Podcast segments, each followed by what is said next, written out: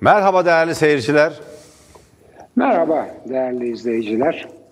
Değerli izleyiciler, e, bugün açış sırası bende. E, İlk e, tur konuşmamı kısa keseceğim, kısa kesmeye çalışacağım. Çünkü ilk turda konuşan ben veya sevgili Sayın Merdan Yanardağ dostum biraz uzatırsak karşısında ona eş değerde zaman kullanılıyor ve böylece diyaloglu olan programımız monologlar haline gidiyor. Biliyorum izleyicimiz ondan da memnun. Yani 8'er dakikalık ikişer monolog 16 dakikadan 32 dakika ediyor. Sonra Merdan Bey işte bizden sonraki program filan da anlatıyor oluyor ama sanki karşılıklı bir e, diyalog şeklinde programın gitmesi e, özellikle sevgili Merdan Yanardağ'ın da beni zaman zaman uyardığı, benim de onu zaman zaman uyardığım gibi Evet iki hocam. birliğinde olduğumuz bir konu. Onun için kısa keseceğim. Programımızın Şimdi bugün- süresi 36 dakika hocam. Bir seyircilerimize hatırlatalım. 18 Doğru, çarpı dört 2. dak- Dört dakikayı ben zaten halinize e, tanıtım için e, Yok o bir dakika sürüyor hocam. Bir dakikadan fazla Tamam. sürmez. Olsun o kadar iltimas yapalım canım. Yani e, bu- e, efendim şimdi bugün e, benim üzerinde duracağım iki e, nokta var. E, birisi gene sevgili Doğan Cüceloğlu'ndan hareketle benim bir sözümü o çok tekrarlardı. Hatta bizim sevgili arkadaşlarımız, çok yakınlarımız dahil bu benim sözümü Doğan Cüceloğlu'nun sözü gibi Twitter'da filan yayınlamışlar. Bir insanın hayatta erişebileceği en yüce makam güvenilirliktir. Bunu çok sever, sevmişti, severdi Doğan ve hem beni davet edip programında bunu çok e, analiz etmiştik, çözümlemiştik beraber hem de çok tekrarlamıştır. Şimdi buradan hareketle dün üzerinde durduğum bir hususu bugün daha belirginleştiği için vurgulamak istiyorum. O da bu iktidarın e, maalesef hepimizi için çok yazık, iktidarın kendisi için çok yazık ama bizim için daha çok yazık. E, maalesef o güvenilirliği e, yitirmiş olması. Yani bu işte dün örneklerini de verdim. E, açıklanan e, koronavirüs e, sayılarının oranlarını çok uzun süre gizlendiğinin bizzat kendilerince ifade edilmesi. Ondan sonra işte TÜİK'in açıkladığı enflasyon e, sayıları, oranları ve benzeri pek çok pek çok e, örnek var. Tabii bu son örneklerden e, hareketle e, bu Gara operasyonu konusundaki açıklamalarda da bir takım sorular, kuşkular ortaya çıkıyor. Zaten devleti yönetenlerin görevi o soruları, o belirsizlikleri halletmek. Birinci söyleyeceğim şey bu. İkinci söyleyeceğim şey maalesef gene bu iktidara özgü bir şey. Ee, Türkiye'de e, Türk siyasetinde görülmedik bir, bir, bir tavır. Ee, siyasal e, nezaket ve terbiyeye uygun olmayan bir dil kullanıyor e, iktidar. E, bunun yani örneğini e, Sayın Cumhurbaşkanı'nın muhalefet partisine ve liderine karşı işte cibilliyetsizden tutun da tezek filan gibi sözlerle devam ettirdiği ve benim e, tekrarlamaktan utanacağım bir takım sıfatlarla hitap etmesi. E, ve bugün nihayet e, burada tekrarlamak istemiyorum haber bültenlerinde o söylendi. E, yani e, çok e, siyasal e, Türk siyasetinde pek alışık olmadığımız siyasal nezaket ve terbiye kurallarını bir hayli zorlayan bir biçimde hitap etmesi. İkinci söyleyeceğim şey o. Yani bu iktidar bir e, kamuoyunda güvenilirliğini yitirdi. Adalet konusunda filan da özellikle öyle. E, maliye, iktisat konusunda öyle. Sağlık konusunda öyle. Eğitim konusunda öyle. Hemen hemen her konuda öyle. İkincisi de e, siyasal üslup ve e, terbiye, nezaket kurallarını çok zorluyor e, dedim. Yani böylece ben e, ben aklımın takılmış olduğu iki önemli sorunu dile getirmiş olayım sevgili Yanardağ. Buyurunuz efendim. Teşekkür ederim hocam. Şimdi Sayın Erdoğan'ın şöyle bir üslubu var. Başarı olunca kendine yazıyor, başarısızlık olunca muhalefete ya da devlete.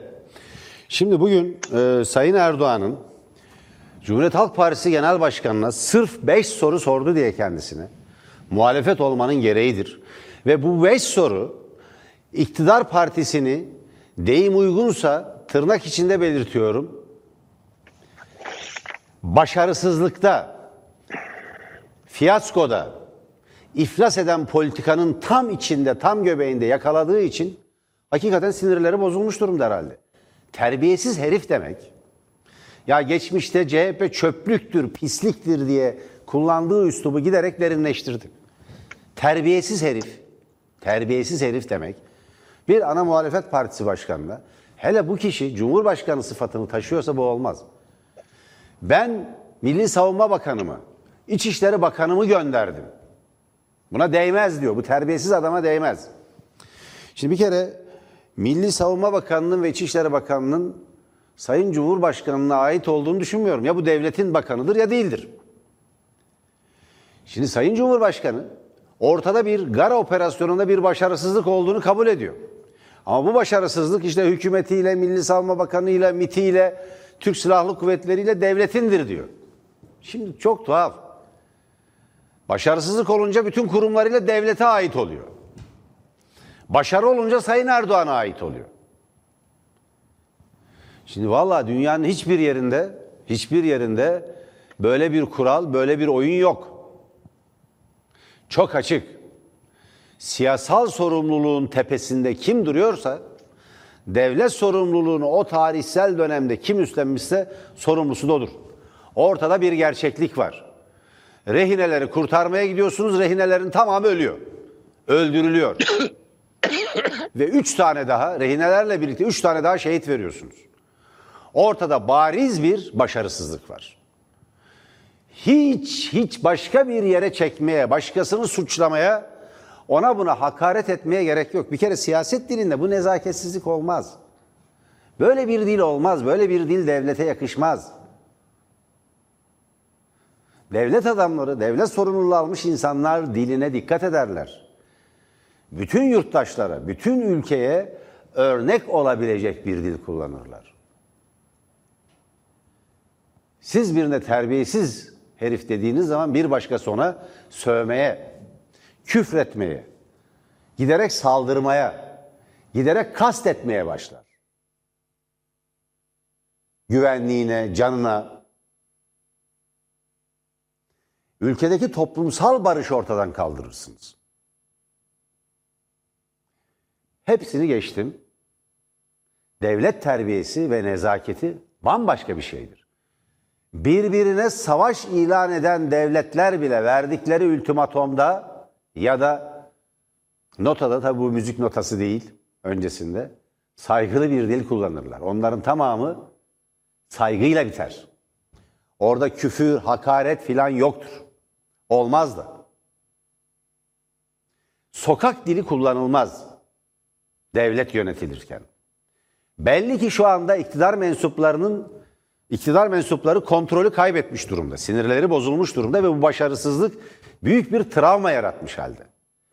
Fakat ortada bu başarısızlıktan kaytarma, bu başarısızlığın sorumluluğunu ya da suçunu ya da gerekçesini başka bir yerde arama, sorumluluğunu başka birisine yıkma, başka bir soyut bir kavrama, devlet gibi yıkma çabası var. Sayın Erdoğan PKK ile yapılan çözüm dönemindeki görüşmelerde biz görüşmüyoruz ama devlet görüşebilir demişti. Devlet dediği MIT. Sonra MIT'in görüştüğü ortaya çıktı Oslo'da. Fethullahçı çete MIT müsteşarına karşı bir operasyon yapmaya kalktı. izlemişler ve kaydetmişler. AKP'nin devletin içine taşıdığı, örgütlenmesine imkan tanıdığı, sırf Fethullahçı çete mensubu subayların önünü açabilmek için Ergenekon, balyoz, askeri casusluk gibi kumpaslara ortak olduğu, bu kumpaslara yol verdiği bir dönemeçte, bir tarihsel kesitte, yakın tarihte daha 7-8 yıl önce Oslo görüşmelerini Fethullahçı çete, Fethullahçı terör örgütü kaydetmiş. Ve Hakan Fidan hakkında onu savcılığa üstelik de Sayın Erdoğan ameliyat olurken, bir kolon ameliyat olurken, hastanedeyken operasyon yaptılar, savcılığa çağırdılar. Hakan Fidan savcılığa gitseydi oradan çıkamayacaktı. Tutuklanıp Silivri cezaevine konulacaktı büyük bir olasılıkla. Şimdi o çetenin siz önünü açmak için bir sürü iş yaptınız. Burada da böyle. O zaman da demişlerdi ki biz görüşmüyoruz devlet görüşüyor. Şimdi devlet sorumlu deniyor. Ben bundan sonraki şeyimde tur söz bana gelince anlatacağım. Bu olay hükümette derin bir çatlağa yol açacak. Kimin sorumlu olduğunu açıklayacağım. Muhtemelen nedenlerini de açıklayacağım. Hulusi Akar bunun sonunda sorumlu ilan edilecek ve belki de harcanacak. Öyle görünüyor. Öyle görünüyor. Kulislere sızan bilgiler Sayın Süleyman Soylu'nun operasyonu biz yapsaydık başarılı olurdu dediğini iddia eden bazı söylentilerle Ankara kulisleri dolu. Bunu da bizim ana haber bültenimize katılan bir gazeteci dostumuz Nergiz Hanım, Nergis Demirkaya Tele1 ana haberinde anlattı. Buyurun hocam. Evet. Ee, şimdi e, ben iki kavram üstünde gene durmak istiyorum. Başka iki, yeni iki kavram. Birisi e, Sayın e, Recep Tayyip Erdoğan'ın hem AKP Genel Başkanı olarak hem Cumhurbaşkanı olarak e, rol modeli e, fonksiyonu var. Yani e, sosyal psikolojide, toplumsal ve insani bilimlerde rol modelleri sıralanırken e, önce siyasal liderlerden başlanır. Yani siyasal liderler o siyasal hareketin taraftarları tarafından rol modeli olarak seçilirler ve o hareketi destekleyenlerin tavırları, konuşmaları, oturuşları, kalkışları, yiyişleri, içişleri, yaşam biçimleri o liderlerini taklit etmekle gelişir. Sonra film artistleri gelir, ünlü film artistleri. Sonra sporcular gelir, ünlü sporcular. Sonra aile içinde biraz anne baba gelir, bir aile yani küçükken daha çok fakat büyüdükçe daha azalan bir etkiyle anne baba rol modelidir. Kızlar için anneler, erkekler için babalar. Ve sonra da e, bir hayli geriden e, işte hocalar, e, ekran yüzleri, haber sunanlar, tartışanlar filan gelir en arka sırada. Şimdi dolayısıyla Recep Tayyip Erdoğan'ın parti genel başkanı ve cumhurbaşkanı olarak tavrı, üslubu, kullandığı sözcükler filan bütün toplumu etkiliyor. Bütün toplumu etkiliyor. Bütün toplumu geriyor. Toplumun toplumu oluşturan kurumların ve bireylerin birbirlerine karşı olan tavırlarını maalesef çok olumsuz etkiliyor. Yani benim en büyük kaygım, en büyük e, itirazım buradan kaynaklanıyor. Yani bir cumhurbaşkanı böyle konuşamaz dediniz demin. Siyaseten böyle bir şey yapamaz dediniz. Ben o bir cumhurbaşkanını bir e, ülkenin en etkili rol modeli olarak tercüme ediyorum. Bir ülkenin en etkili rol modeli bu şekilde bir üslup kullanmamalı. Çünkü o bütün ülkeyi, bütün insanları etkiliyor. Önce bunu vurgulamak istiyorum. Bunu bunu söylemek istiyorum. Ee, ikinci olarak e, vurgulamak istediğim kavram yani rol modeli kavramına ek olarak devlet kavramı. Şimdi e, yani e, ben e, onların deyimiyle cevap vereyim buna. E, bu devlet e, parlamenter demokratik devletin e, yok edilmesiyle kurulmuş yeni bir devlet. Bunu sık sık kendileri de söylüyorlar. Peki bu devlet nasıl bir devlet? Kimin devleti? Kim sorumlu bu devletten? Yine kendilerinin ifadesiyle şahsım devleti bu devlet. Yani bu devlet o kadar şahsım devleti ki demin siz de ifade ettiniz. Bakanlarımı diyor yolladım. Ve diyor sen layık değilsin diyor. Yani bakanlarını yollamış, layık değilmiş. Yani bu devlet şahsım devleti ve yani onun başında da e, Recep Tayyip Erdoğan oturuyor Cumhurbaşkanı ve AKP Genel Başkanı olarak. Hem parti devleti hem şahsım devleti. Dolayısıyla yani soyut bir devlet kavramının gerisine sığınmanın e, mümkün olduğunu sanmıyorum. Kendileri bunun böyle olmadığını söylediler. Yine galiba sizin ekranlarda gördüm. Zaten başka ekrana bugün pek bakma fırsatım da olmadı. Yani Hazreti Ömer e, benzetmesiyle Dicle'deki soru koyunun bile ondan sorulacağını söylüyordu. Zaten bu e, 16 Nisan 2017 e, halk oylamasında da bu kardeşinize verin yetkiyi ondan sonra hesabı sorun. Ben işte ekonomiyi de düzelteceğim, terörü de bitireceğim, adaleti de sağlayacağım. Ben benden hesap sorun diyordu. Yani dolayısıyla pek öyle e, soyut bir devletin, soyut bir kavramın arkasına sığınılacak bir durum yok. Ayrıca dün yapılan bütün açıklamalarda Süleyman Soylu'nun açıklamasında da e, yani Milli Savunma Bakanı'nın açıklamasında da Sayın Cumhurbaşkanımızın işte e, liderliğinde, onayıyla, yol göstermesiyle gibi sözler gene tekrarlandı. Yani bunları ben söylemiyorum. Biliyorsunuz ben zaten yalnızca açık bilgi kullanırım. Yani dolayısıyla hem rol e, modeli olarak hem e, devletin sahibi olarak daha e, dikkatli olması gerekir diye düşünüyorum. Şimdi hocam bugün e, belli ki iktidarın sinirlerini bozan Sayın Kılıçdaroğlu'nun sorduğu 5 soru. O 5 soruya karşılık olarak da Sayın Kılıçdaroğlu 5 kuruşluk bir dava açtı. Bu hakaret nedeniyle bir tazminat davası açtı. Muhtemelen mahkum olur. Yani kaybeder o davayı diye düşünüyorum. Ahlaksız herif demek, işte e, çöplük demek, pislik demek, her türlü kara ruhlu demek filan. Yani bunlar daha önce kullandığı kavramlar. Terbiyesiz herif bugünkü kavramı ve devam etti. Şimdi bozan sorular şunlar.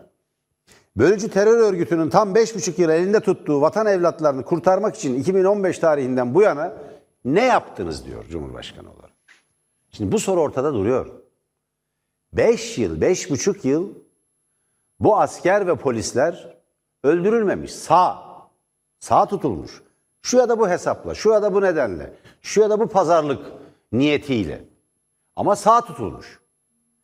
Neden operasyon günü öldüler? Ben hatırlıyorum hocam, siz de gayet iyi hatırlarsınız. Pakistan kaçırılan bir uçağı için Mogadishu havaalanı, Uganda, Uganda'nın başkenti. Mogadishu havaalanına bir operasyon yaptı. 65 yolcusunu öldürdü. Uçağı kaçıran teröristler de ölmedi, yaralandı. Şimdi 4 teröristi öldürmek için bir operasyon yapıp 65 vatandaşınızı öldürüyorsunuz. Bu başarısız bir operasyondu işte. O uçak kaçırma. Tarihe, Evet. tarihe geçmiş. Evet, tarihe geçmiş bir operasyondur. Hava korsanlarına karşı yaptığınız 4-5 kişi için yaptığınız operasyonda 65 vatandaşınızı öldürüyorsunuz. Şimdi burada biz de bazı sorular sorduk. Bu ölümlerin, bu başarısız operasyonun sorumlusu kim? Sorumlusu devlettir diyerek çıkamazsınız, çıkamazsınız işin içinden. Yok canım, tabii. Biz hep bunu anlattık. Bunu anlattık. Hrant Dink'in cinayeti şey, Milli Mutabakat Devleti diye bir liberallerin böyle alık ve ahmak liberallerin yönlendirmesiyle atılan bazı sloganlar var. Böyle dediniz mi gizlersiniz. Katil yok demektir. Fethullahçı çete, Fethullahçı Gladio. O gün Gladio'yu örgütleyen, Gladio'ya hakim olan Fethullahçı çete öldürdü. Bu çok net. Yargılanıyorlar işte. Ergenekon denilen davaların birer kumpas olduğunu kendileri itiraf ettiler bunun gibi. Burada da sorumlu devlettir diye çıkamazsınız için içinden. Şimdi İnsan Hakları Derneği'nin efendim başkanı vesaire işte İnsan Hakları Derneği terör örgütüne yakınmış. Ya İnsan Hakları Derneği'nin başkanını bugün Özgür Özel de söyledi. Siz akil insanlar grubuna almadınız mı? O zaman iyi adam akil insan çözümü anlatmak için şehir şehir dolaşabilecek nitelikte biri bugün terörist ilan ediyorsunuz. Buradan liberallerin solculukla ahmaklığı birbirine karıştıranların kulağına küpe olsun bu hakaretler. O zaman iyi adam ya da iyi kadın ama şimdi terörist. Başka soru var. Seçimlerde Abdullah Öcalan'dan mektup getirmeye kalkıyorsunuz seçimlere müdahale için. Bunlar için neden bir girişimde bulunmadınız diyor. Tekrar bir çağrı yapmasını isteyebilirdiniz. Şimdi dün örnek verdim. Dünyanın her yerinde bu tip müzakereler aracılar üzerinden oluyor. Türkiye'de İnsan Hakları Derneği, İnsan Hakları Vakfı, Mazlum Der gibi hatta İHH bile bu konuda girişimde bulunabilirdi. Önemli olan hayatlarını kurtarmak. Bizim askerlerimiz, bizim polislerimiz İsrail askerlerinden daha mı değersiz? Bir asker için dün de söyledim. Gilat Şalit için tam 1027 Filistinli gerillayı 27 Filistinli savaşçıyı Filistinli İsrail serbest bıraktı. Bir kişiyi almak için. Sorular Evet. devam ediyor. Şimdi hani tekrar etmeyelim.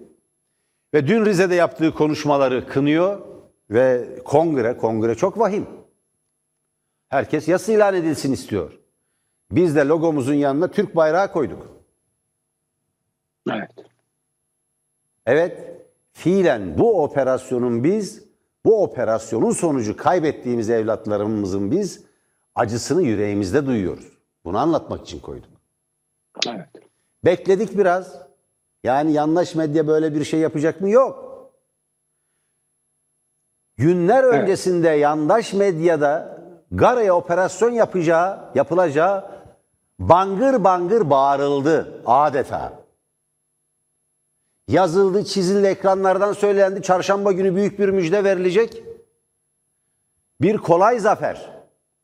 2023'te anayasayı değiştirip hilafetçi bir rejim kurabilmek amacıyla laikliği ortadan kaldırıp bir kolay başarı, bir kolay zafer peşinde koşmanın sonucudur bunlar. Suriye'de Doğru. koşuldu olmadı, Libya'da koşuldu olmadı. Buralarda da aynı şey aranıyor. Belki de bir erken seçime götürülecekti. Murat Karayılan yakalansaydı, işte orada e, rehineler kurtarılsaydı filan. Bugün Atol Evet. Behramoğlu bir şey söyledi. Hemen onunla bitiriyorum hocam. Bir şey açık diyor Atol Behramoğlu. Paylaştığı Twitter mesajında da yazısında da aynı şeyi söylüyor. Programdan hemen önce de sağ olsun ben aradı. Türkiye'nin yaşayan en büyük şairlerinden, edebiyatçılarından e, biridir. Benim çok sevgili dostum, büyüğüm, abim. Hala şiirlerini severek okurum. Tavsiye ederim. Tele1'in çok önemli bir destekçisidir. Kuruluşundan itibaren destek verir. Bir şey söylüyor. Bu operasyon hangi niyetle yapılmış olursa olsun, hangi amaçla yapılmış olursa olsun, bir, 13 evladımızın ölümüne yol açmıştır diyor. Bu hesaplanamamıştır. Bu konuda en basit der en basit ne diyelim suçlama ne diyelim en basit nitelemeyle büyük bir hesap hatası ve ihmal vardır diyor en azından en azından. Öyle bir sarp kayalıklarda yer alan, öyle bir sığınakta ya da bir PKK hapishanesi denilen bir mağarada, bir alanda yer alan bir bölgede rehineler kurtarılamaz, sağ kurtarılamaz. Bu mümkün değil diyor dünyanın hiçbir yerinde. Çok haklı olduğunu düşünüyorum. Buyurun hocam. Evet, e, tabii e, siz de haklısınız. E, Ataol e, zaten haklı o e, daha evvel sosyal medyada da bunu söyledi. Şimdi benim takıldığım şeyler e, bitmedi daha. Ben kısa kesiyorum diyalog olsun diye. Şimdi e, siz de söylediniz ama e, başka konuyu üzerinde durduğunuz için tam vurgulanmadı. Şimdi bu bakanlar meselesi. Yani iki bakanı, iki bakanımı yolladım diyor. Ben iki- Sona ben doğru diyor. kimin harcanacağını açıklayacağım hocam ve nedenini açıklayacağım. Evet, evet. Ee, iki bakanımı diyor. Yani bakanlar Kulis bilgileri benim- var bu konuda bende de. Evet. Evet. Bakanlar benim bakanım diyor. Ee, neden benim bakanım diyor? Demin benim söylediğim. Çünkü parlamenter demokrasi yıkıldı. Yerine şahsım devleti kuruldu. Şahsım devletinin başına da işte İngiltere, Fransa, Almanya ve şahsı gibi e, bakanlar da onun bakanları filan. Şimdi bu çerçevede e, bakanların böyle bir e, başarısız operasyon, başarılı da olabilirdi tabii operasyon e, konusunda ana muhalefet partisini bilgilendirmeleri bir gereklilik, demokrasinin bir zorunlu e, sonucu. Aslında ben başka bir şey söyleyeyim. E, harekattan sonra değil, yani harekatın başarısı, başarısızlıkla sonuçlanmasından sonra değil, başarıyla da sonuçlanabilirdi harekat. Harekattan önce bu iki bakanın bütün partilere ama özellikle ana muhalefet partisini ziyaret edip ana muhalefet partisine onun genel başkanına ve gerekli organlarına bilgi vermesi gerekirdi. Eğer bu bir devlet operasyonuysa, bu milli, milli güvenlik operasyonuysa ilk yapılacak olan şey ana muhalefet partisini bilgilendirmek hatta gerekiyorsa onun önerilerini filan da almaktır. Bir defa böyle yani ben lütuf olarak benim bakanımı bir defa ne demek yani o, o ifade iyi bir şey değil. Bakanımı e, yolladım, e, e, genelkurmay başkanımı filan neyse onu diyor. Şahsım devletini de diyor. Hep o kendileri öyle yapıyorlar. O pek e, e, siyasal e, nezakete çok uygun değil ama diyor. Ee, ama onların gidip ana muhalefet partisini bilgilendirmeleri zaten demokratik rejimin gereği. Hele hele bir tırnak içinde söylüyorum milli bir e, eylem yapılıyorsa, milli bir operasyon yapılıyorsa bunun çok daha önceden ve çok daha ayrıntılı yapılması lazımdı. Birincisi bu. İkincisi gene bakanlarla ilgili olarak beni çok rahatsız eden bir başka e, konu daha var. E, dün de biraz söyledim ama e, yani iki bakan mecliste e, konuşurlarken yani bu operasyonu açıklarlarken Milli Savunma Bakanı belki de e, yani askerlikten gelen e, bir e, terbiyesinin bir üniformasının ona öğrettiği bir terbiyenin gereği veya alışkanlığı olarak sınırlarını aşmadı doğrusu. Yani terbiye ve nezaket sınırlarını meclise karşı aşmadı. Gayet e, teknik bilgileri do- doğru bir üslupla hepimizin e, ilgiyle dinlediği bir şekilde anlattı. Fakat o, o İçişleri Bakanı'nın o tavrı üstelik başka bir şey daha var. Her iki bakan da e, yanılmıyorum değil mi? Herhalde milletvekili değiller. Yani dışarıdan atanmışlar. Yani her iki bakan da meclis üyesi değil. Ya şimdi e, yok edilmiş bile olsa, kaldırılmış bile olsa parlamenter rejim ne olursa olsun konuştukları, muhatapları, hesap verdikleri yer Türkiye Büyük Millet Meclisi. Sıkışınca Gazi Meclisi oluyor. Sıkışınca Milli irade oluyor. Sıkışınca Gazi Meclisi oluyor. O da sadece kendi fikirleri için oluyor ya. Yani muhalefet sanki yokmuş gibi. O, o da bir saptırmaca ve yozlaştırma, bir demagoji o demokrasi filan değil. Ama Gazi Meclis, Milli irade filan.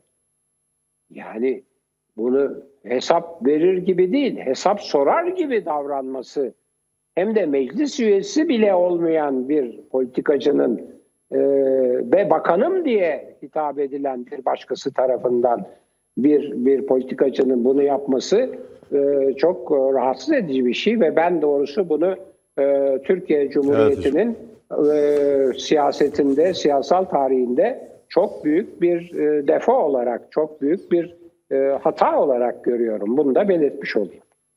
Hocam sebebi şu. Sayın Erdoğan'ın bugün bir tür kontrolünü kaybederek yani öyle olduğunu zannediyoruz öyle belirteyim. Kılıçdaroğlu'na e, hakaret etmesi yani her türlü siyasi nezaket e, sınırını aşarak hakaret etmesinin sebebi herhalde bu ziyaretler. Bu ziyaretlerin bir amacının olduğunu düşünüyorum. Muhalefetin tepkisini yumuşatmak. Ama dün grup toplantılarında görüldü ki muhalefetin tepkisi yumuşamış değil. Bugün Sayın Meral Akşener'in konuşmaları da öyle. Meral Akşener açıkça bu operasyonların başarısız olduğunu ve bu başarısızlıktan Sayın Erdoğan'ın ve AKP iktidarının sorumlu olduğunu çok açıkça ve altını çizerek belirtti. Çok net bir biçimde.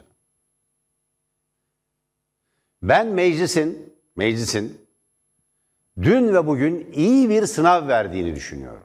İyi bir sınav verdiğini düşünüyorum. Siz hem tek adam rejimi kuracaksınız, Cumhurbaşkanlığı hükümet sistemi diyeceksiniz. Cumhurbaşkanlığını yürütme organı olarak yeniden tanımlayıp yetkilendireceksiniz. Yasama organını yürütme organının altına yerleştireceksiniz. Ama böyle bir başarısızlık, böyle bir siyasal ve askeri fiyaskoyla karşılaşınca sorumluluğu üstlenmeyeceksiniz ve başkasına hatta soyut devlet kavramına yükleyeceksiniz. MIT'i, ordusu, herkes, Milli Savunma Bakanlığı filan suçluymuş. Yumuşatmak istedi. Bakanlar onlara giderse yarın mecliste daha serin kanlı, daha mutedil konuşmalar yapacaklarını zannetti. Ama Kılıçdaroğlu çıktı. Beş soru sordu. Meral Akşener çıktı. Meral Akşener çıktı. Siz sorumlusunuz dedi. HDP çıktı. Nasıl öldüler bunu açıklayın. Otopsi raporlarını gösterin dedi. Erkan Baş çıktı Türkiye İşçi Partisi Başkanı. 6 yıldır hiçbir şey olmadı. Bakın mecliste diyalog kuracağınız bir parti var. Onu imha etmeye çalışıyorsunuz. Bu operasyonun kendisi bu ölümlere yol açtı dedi. Bu, bu iddiaları ortaya attılar. Bu soruları sordular. Bunun üzerine AKP iktidarının ezberinin bozulduğunu düşünüyorum. Onun küçük ortağı MHP ise adeta bir darbe yapılmasını öneriyor. Bugün Sayın Bahçeli'nin sözleri böyle. Artık hiçbir şey eskisi gibi olmayacakmış. Nedenmiş? Şimdi biz baktık, arka plana baktık. Ben hangi bakanın, Hulusi Akar'ın neden harcanmak istendiğini programın sonuna doğru söyleyeceğim. O yüzden öncekileri belirteyim. Şimdi bizim ana haber bültenimizde bir kez daha belirteyim. Tele1 ana haber bültenini izlemiyorsanız çok şey kaçırıyorsunuz. Türkiye'de ne olup ne bittiğini anlamak için şova gerek yok. Tele1 haber, Tele1 ana haberi izlemek size çok şey kazandıracaktır. Çünkü bizim mottomuz, bizim sloganımız, bize rehber olan şey sadece gerçektir. Gerçeği veriyoruz zaten arkamızda da, haber merkezimiz, merkezimizde de, stüdyomuzda da sadece gerçek kavramını kullanıyoruz. Önce HDP milletvekillerini sonra CHP milletvekillerinin dokunulmazlığını kaldırmak. Sonra o dokunulmazlığın kaldırılması arası ardından bunların milletvekilliklerini düşürmek. HDP'yi kapatmak. Gerekirse CHP'yi kapattırmak için adım atmak gibi bir dizi planlama yapıldığını Ankara kulislerinde artık herkes söylemeye başladı. Sayın Bahçeli'nin hiçbir şey eskisi gibi olmayacak derken bir tür sıkı yönetim, bir tür askeri diktatörlüğe benzer bir rejime doğru ülkeyi sürüklemek istediği ve arkasına da AKP'yi takmaya çalıştığı, AKP'ye ve Sayın Erdoğan'a da bir tür tuzak kurduğu ortadadır. Bu tuzağa düşerler mi düşmezler mi? Gönüllü olurlar mı olmazlar mı bunu bilemeyiz. Bunlara kendileri karar verecekler ama şu bir gerçek. Türkiye'nin totaliter bir rejime doğru sürüklendiği bir gerçek. Buyurun hocam. Evet, e, bence e, bu e, yorumlarınızda gayet haklısınız. E, hiç e, tartışma götürmeyecek bir biçimde bir şeylerin hazırlandığı ortada. Ama bu hazırladıkları şeyi e, maalesef e, pişiremiyorlar.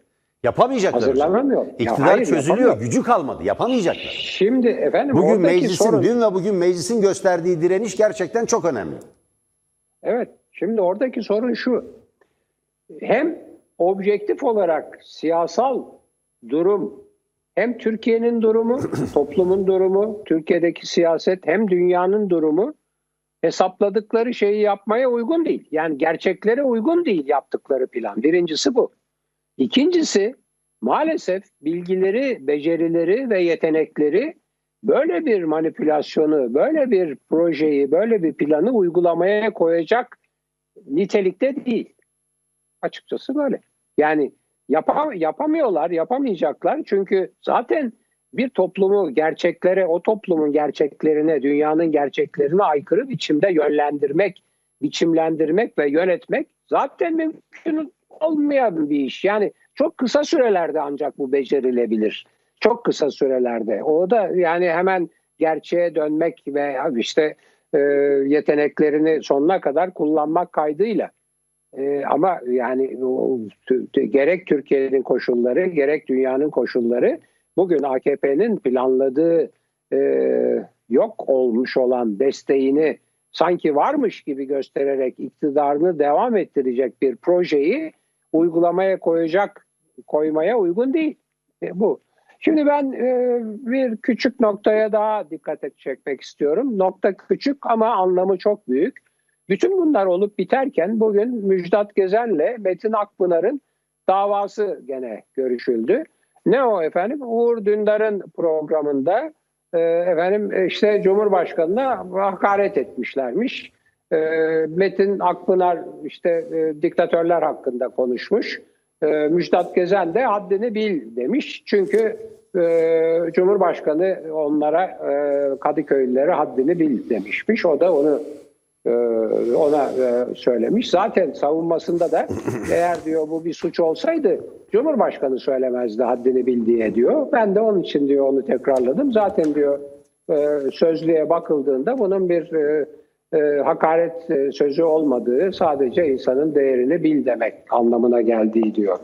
Şimdi e, Müjdat Gezen'in e, davasında Metin Akpınar'la birlikte hapis e, cezası isteniyor. Ben bu vesileyle Müjdat Gezen'in harika bir kitabının yep, yepyeni çıktığını, yeni çıkan bir kitabı olduğunu vurgulamak istiyorum. Kitabın adı Çocukluğum Çocukluğumu bindirdim tramvaya. Gösterin Yaya. hocam elinizdeyse kitap gösterin lütfen. Evet, evet, evet. Kitap kitap elimde. Efendim kitap burada. Kitap kütüphanemde duruyor. Çok teşekkür ederim sevgili Yanardağ. Çok iyi uyardınız. Yani yeni gelen kitapları el altında tutuyorum ki hemen erişebileceğim yerde. Bu da oradaydı hemen erişebileceğim yerde. Çok güzel bir Çocukluğumu kitap. bildirdim. Çok Ee, değerli harika. Müjdat Gezen, değerli benim sanatçı ağabeyim. Bana da göndermiş. Çok onur duydum. imzalamış. Çok sağ olsun. Zevkle okuyacağım. Hızla ön sözünü ve girişini okudum. Yanıma aldım. Zevkle okuyacağım. Çok sağ olsun.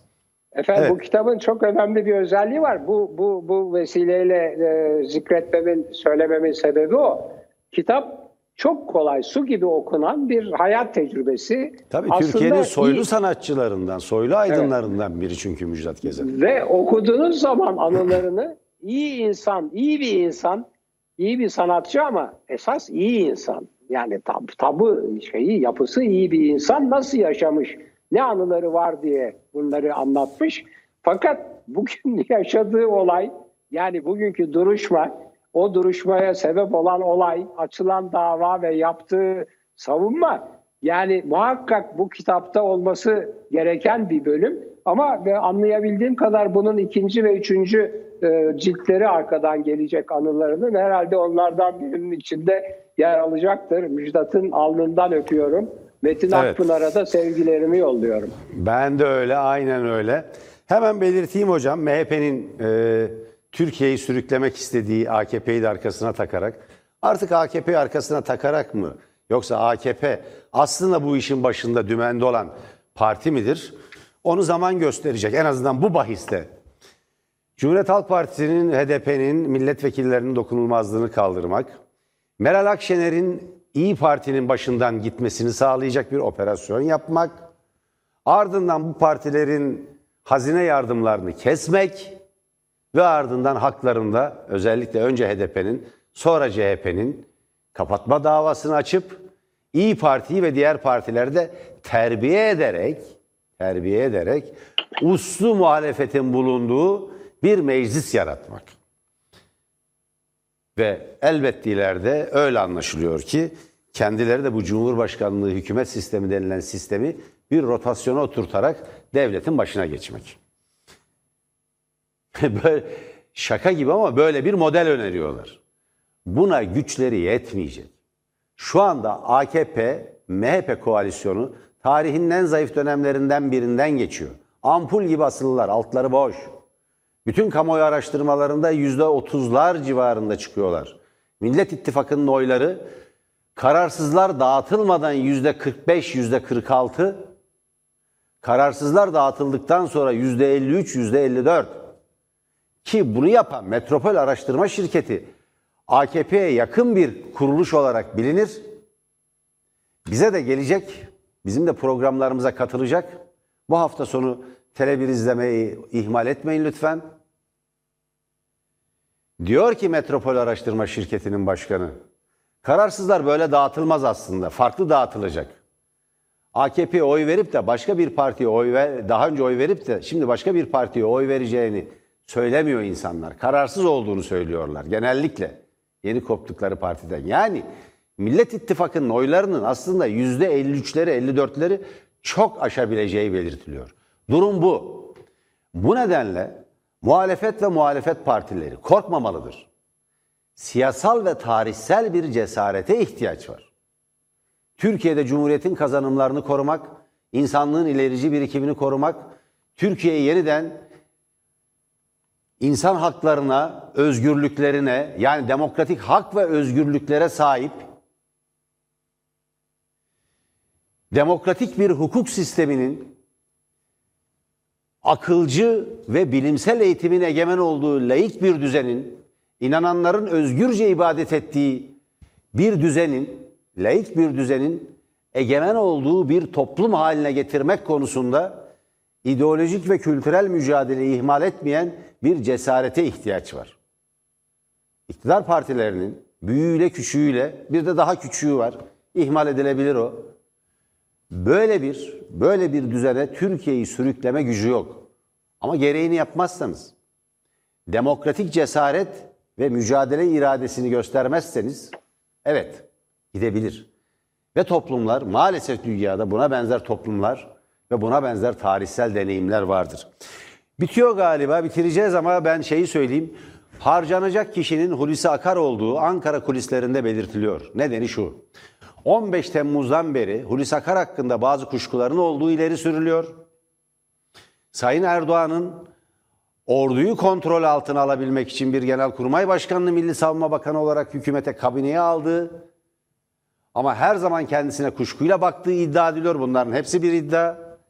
Ve bugün Sayın Süleyman Soylu'nun eğer bizim çok iyi yetişmiş operasyon elemanlarımız var, özel harekat polislerimiz var, operasyonu ve jandarma ekiplerimiz var. Operasyonu biz yapsaydık başarılı olurduk dediği belirtiliyor. Bu nedenle bir fatura çıkarılacaksa bunun Hulusi Akar'a çıkarılacağını, ya görevden alınacağını ya istifa edeceğini belirtiyorlar, ileri sürüyorlar. Benim başka bir bilgim var. Hulusi Akar en azından 15 Temmuz'dan sonra Milli Savunma Bakanı olduktan itibaren aslında Fethullahçı çeteye karşı orduda kararlı bir mücadele sürdürüyor. İlginç. Seyircilerimiz hatırlayacaktır. Orduya yönelik Fethullahçı operasyonların arkası nedense kesilmedi. Bunun bir sebebi var. Bunun Hulusi Akar'ın sayesinde gerçekleştiği belirtiliyor. Ve Ümit Dündar'ın Kara Kuvvetleri Komutanlığı İstihbarat Başkanlığı'na bir Fethullahçının atanması üzerine Kara Kuvvetleri Komutanı Ümit Dündar'ın kendisini göreve başlatmamasının nedenlerinden birinde Hulusi Akar'ın bu tutumu desteklemesine bağlayanlar var. Bunların tamamı Ankara'daki kulis bilgileri. Fatura bir kişiye çıkartılacaksa öyle anlaşılıyor ki bunun en güçlü adayı Hulusi Akar. Evet. Hocam ben e, bu akşam Sedef Kabaş var. Siz Sedef Kabaş hakkındaki değerlendirmenizi biliyorum. Söylersiniz. Sedef e, Kabaş'ın moderatör olduğu, dört sıkı yorumcunun katıldığı Ufuk Ötesi programı var. Sedef Kabaş, Mustafa Balbay, Ankara kulislerini en iyi bilen kıdemli gazetecilerden, Tele1 programcısı ve Cumhuriyet Gazetesi yazarı, Ankara'yı en iyi bilen gazetecilerden Mustafa Balbay var. Cem Toker var. Siyasi zekası herkes tarafından bilinen iş insanı, Liberal Demokrat Parti'nin eski başkanı, esprili bir siyasal analist Cem Toker var ve Mehmet Ocak'tan var. Karar Gazetesi'nin yazarı, AKP eski milletvekili ama meslekten gazeteci. Ben kendisiyle birçok gazetede çalıştım birlikte. Bazı gazetelerde çalıştım. Daha önce Yeni Şafak gazetesinin kuruculuğunu, genel yayın koordinatörlüğünü, Ankara temsilciliğini, köşe yazarlığını yapmış bir isimdir. Muhafazakar çevrelerden ve hükümet çevrelerindeki kulisi çok iyi bilir. Ve Cumhuriyet Halk Partisi Genel Sekreteri Selin Sayek Böke yine bu akşam Tele1 ekranlarında ve bu operasyonun başarı neden başarısız olduğunu, nasıl yapılması gerektiğini bize anlatacak çok kıymetli bir general, bir emekli general konuğumuz. Emekli Tuğ General Tevfik Bedük bu akşam Tele1 seyircilerine ufuk ötesinde bu operasyonun önünün arkasını anla- anlatacak. Ufuk ötesini kaçırmayın. Tam saat 21'de Tele1'de. Evet, evet, bir kuliste ben duydum. Yani açık istihbarat olduğu için ben dahi duydum. Ee, Süleyman Soylu'nun, İçişleri Bakanı Süleyman Soylu'nun Erdoğan'dan sonra onun yerine oynadığına ilişkin bir kulis. Siz bilmiyorum böyle bir şey duydunuz mu? Bu söyleniyor hocam. Yani AKP'nin Yani- başına geçeceği ya da MHP'nin başına geçeceği belirtiliyor. Yani yani hemen söyleyeyim büyük felaket olur Türkiye için. Büyük Yani felaket e, onu bilemem ama e, emniyette çok sevilen, emniyet güçleri tarafından çok sevilen bir bakan. Bakalım. Yani siyasette bir gün bile bazen çok uzundur. Evet, bazen ama bu 10 yıl bile çok kısadır. Bu Göreceğiz. üslup, bu, bu üslup hakim olursa çok felaket olur Türkiye için. Yani. Neyse. Bakalım yaşayarak göreceğiz. Görüşmek üzere. Ya bunlar olur mu olmaz mı anlamında yani başına geçer mi geçmez mi anlamında belli olmaz diyorum. Evet yarın görüşmek üzere değerli seyirciler hoşçakalın.